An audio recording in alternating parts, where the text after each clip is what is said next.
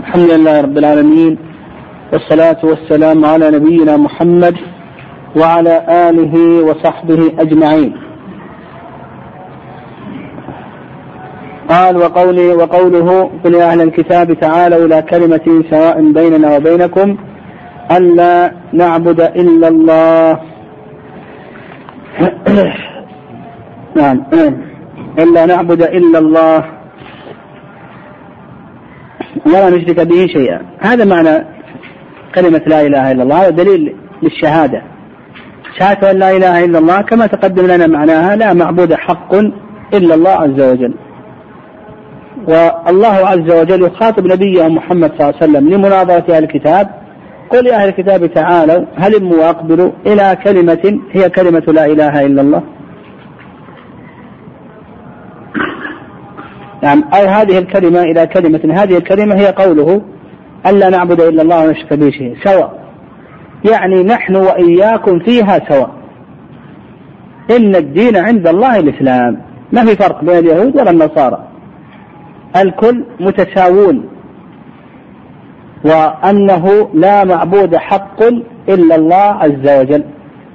إلى كلمة سواء بيننا وبينكم ألا نعبد إلا الله ولا نشرك به شيئا ولا يتخذ بعضنا بعضا أربابا من دون الله، يعني لا يتخذ بعضنا بعضا ربا من دون الله عز وجل، يعني سوى الله عز وجل. لا يتخذ بعضنا بعضا ربا من دون الله عز وجل، يعني يجعله ربا إما في الألوهية أو في الربوبية. في الألوهية يصرف له نوعا من أنواع العبادة، أو في الربوبية يجعله هو المتصرف وحده، هو الحكم إليه وحده، هو الخالق وحده، هو الرازق وحده، هو إلى آخره. فإن تولوا يعني أعرضوا فقولوا اشهدوا بأننا مسلمون، يعني أشهدوهم أنكم مسلمون وأنكم بريئون من إعراضهم وتوليهم. قال: ودليل شهادة أن محمد رسول الله قوله تعالى لقد جاءكم رسول من أنفسكم. قوله من أنفسكم أي من جنسكم، أي من جنسكم، كما قال تعالى هو الذي بعث في الأميين رسولا منهم يتلو عليهم آياته ويزكيهم ويعلمهم الكتاب والحكمة وإن كان من قبل لفي ضلال مبين. لقد جاءكم رسول من أنفسكم عزيز عليه ما عنتم، يعني يشق عليه، ما عنتم يعني عنتكم الذي يشق عليكم، يشق عليه ما يشق عليكم. حريص عليكم أي حريص على منفعتكم وهدايتكم، بالمؤمنين رؤوف رحيم أي ذو رأفة ورحمة بالمؤمنين. وخص المؤمنون بذلك لأن الله عز وجل أمر بجهاد الكفار والمنافقين: يا أيها النبي جاهد الكفار والمنافقين واغلظ عليهم ومأواهم جهنم وبئس المصير. شهادة أن محمد رسول الله، هذه الشهادة يقول هذا المؤلف رحمه الله دليل الشهادة، شهادة أن محمد رسول الله، يعني هذا دليل من الله عز وجل على أن محمد رسول الله، لأن الله عز وجل لقد جاءكم رسول فسماه رسولا، هذا دليل على أن محمد بن عبد الله القرشي الهاشمي أنه رسول من عند الله. لقد جاءكم رسول من أنفسكم، هذا من الله عز وجل، وأن الله عز وجل هو الذي أرسله. قال: ومعنى شهادة أن محمد رسول الله طاعته فيما أمر وتصديقه فيما أخبر واجتناب ما نهى عنه وزجر، وأن لا يعبد الله إلا بما شرع. الحقيقة أن المؤلف فسر الشهادة بلازمها ومقتضاها، وإلا فإن شهادة أن محمد رسول الله ليس هذا، شهادة أن محمد رسول الله هو الإيمان بالقلب والإقرار باللسان بأن محمد بن عبد الله القرشي الهاشمي هو رسول من عند الله عز وجل إلى الجن والإنس. هذا معناها أن تؤمن بقلبك وأن تقر بلسانك بأن محمد بن عبد الله القرشي الهاشمي أنه رسول من عند الله إلى الثقلين الجن والإنس، وما خلقت الجن والإنس إلا ليعبدون. وأما قوله طاعته فيما أمر، هذا مقتضى الشهادة، ما دمت أنك تشهد أنه رسول الله مقتضى ذلك ولازم ذلك هذه الأمور، طاعته فيما أمر أن تطيعه فيما أمرك الله عز وجل. ولدي ذلك قال الله عز وجل: قل أطيعوا الله وأطيعوا الرسول يا أيها الذين آمنوا أطيعوا الله وأطيعوا الرسول وأولي الأمر منكم. وتصديقه فيما أخبر، يعني فيما أخبر به النبي صلى الله عليه وسلم من أمور الغيب. فالنبي عليه الصلاة والسلام أخبر من أمور الغيب أشياء كثير، من أمور الغيب التي تكون في آخر الزمان، تكون في البرزخ، تكون في القيامة، وما يتعلق بالجنة والنار إلى آخره. نعم، فيجب تصديق النبي صلى الله عليه وسلم في ذلك.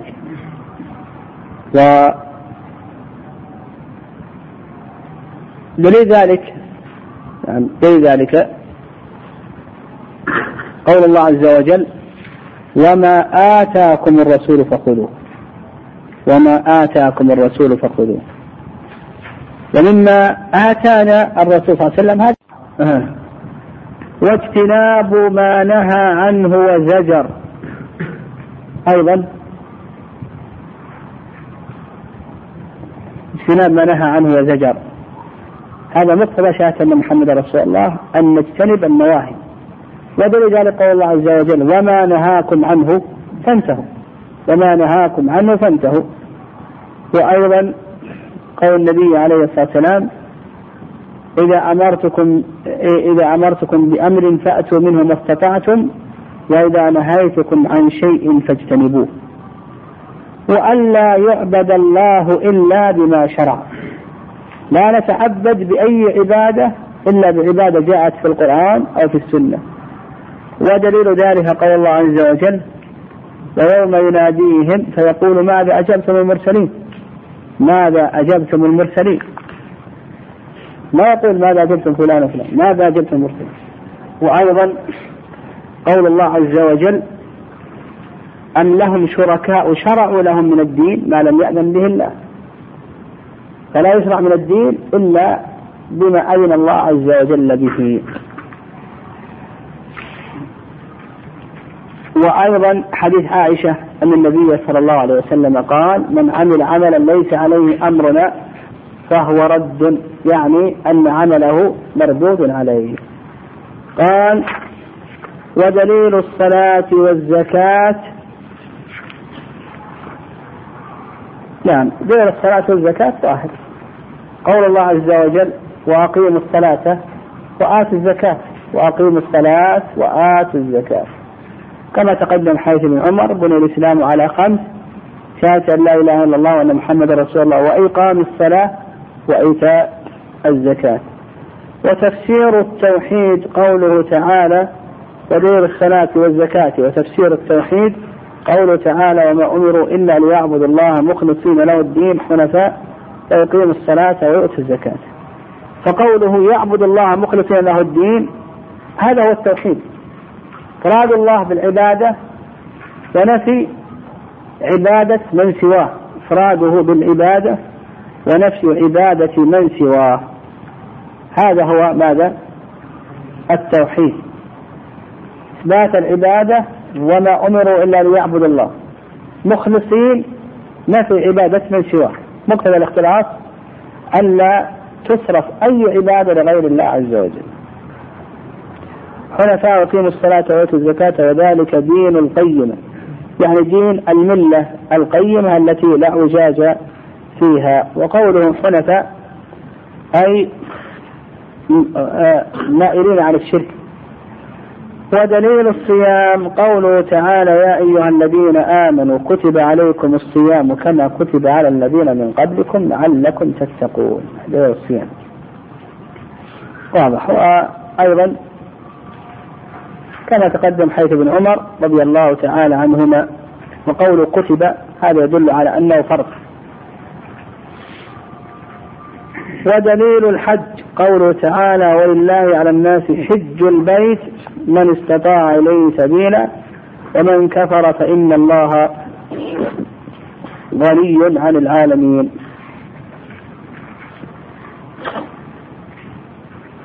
قال ولله، لله على الناس، هذا يدل على الوجوب، يعني يدل على الوجوب. وقوله ومن كفر يدل على أن من ترك الحج مع قدرته عليه أنه يكفر، لكن هذا كفر أصغر وليس كفرا أكبر،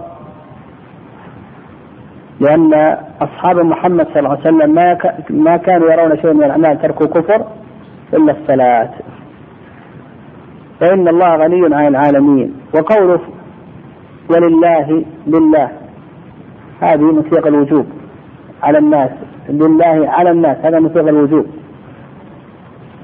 وأيضا قوله كفر هذا يدل على الوجوب إلى آخره.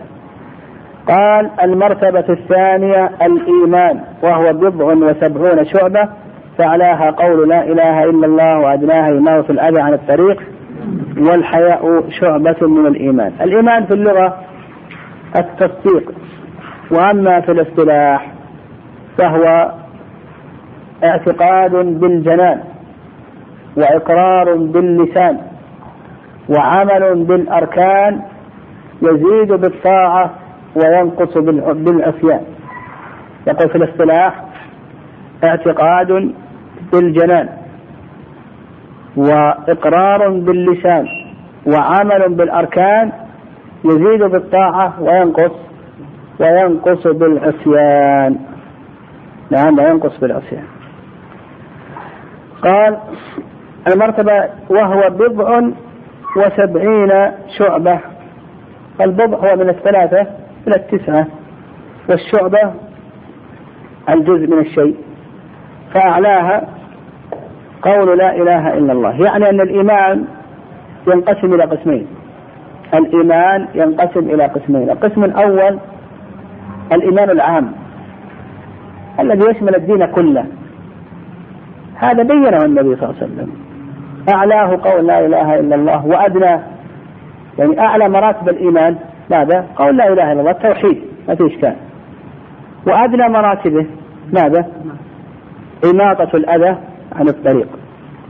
أعلى مراتبه التوحيد لا إله إلا الله، وأدنى مراتبه ماذا؟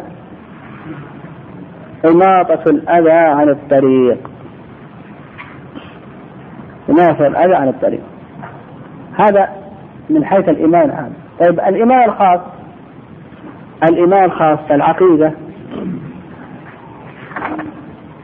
نعم، قال لك وأركانه 6. هذا الإيمان الخاص أركانه 6. قال فأعلاها قول لا إله إلا الله. لا إله إلا الله هذه سبق تفسيرها. أعلاها قول لا إله إلا الله سبق تفسيرها. وأدناها إماطة الأذى عن الطريق، يعني إزالة ما يؤذي المارة من أحجار وأشواك وغير ذلك. قال والحياء، الحياء صفة تحدث عند الإنسان تمنعه من فعل ما يخالف المروءة. نعم، صفة تكون عند الإنسان تمنعه من فعل ما يخالف المروءة. شعبة هي الجزء من الشيء، والحياء شعبة من الإيمان. هذا باعتبار ماذا؟ الإيمان العام الدين كله. قال وأركانه ستة، أركانه يعني أركان الإيمان ستة، وهذا باعتبار ماذا؟ الإيمان الخاص. نعم، باعتبار الإيمان الخاص أن تؤمن بالله. الإيمان بالله يشمل أمورا: الإيمان بوجوده، الإيمان بألوهيته، الإيمان بربوبيته، الإيمان بأسمائه وصفاته. قول أن تؤمن بالله هذا يشمل أمورا أربعة: الأمر الأول أن تؤمن بوجود الله عز وجل، أن تؤمن بألوهيته، أن تؤمن بربوبيته، أن تؤمن بأسمائه وصفاته. الإيمان بوجود الله عز وجل دل على ذلك الفطرة والحس والعقل والشرع، هذه أربعة أدلة: الفطرة والحس والعقل والشرع. أما الفطرة فكل مفطور، فكل مخلوق قد فطر على الإيمان بوجود الله عز وجل. ويدل لهذا قول النبي عليه الصلاة والسلام: ما من مولود يولد إلا على الفطرة فأبواه يهودانه أو يمجسانه أو ينصرانه. حتى البهائم، يعني حتى البهائم مفطورة على الإيمان بوجود الله عز وجل. ولهذا إذا أوديت بعض البهائم تصيح برأسها إلى السماء، هذا مما يدل على أنها مفطورة. وقد ورد أن سليمان عليه السلام خرج يستسقي فوجد نملة على ظهرها رفعت قوائمها إلى السماء وقالت: إن خلق من خلقك ليس بنا طولا عن رزقك. وهذا وإن كان الحي ضعيف يعني، لكن نذكره هنا للاستئناس فقط. فنقول بآية الفطرة: ما من مخلوق إلا قد فطر على الإيمان بوجود الله عز وجل، حتى الحيوان. نقف. سبحانك اللهم.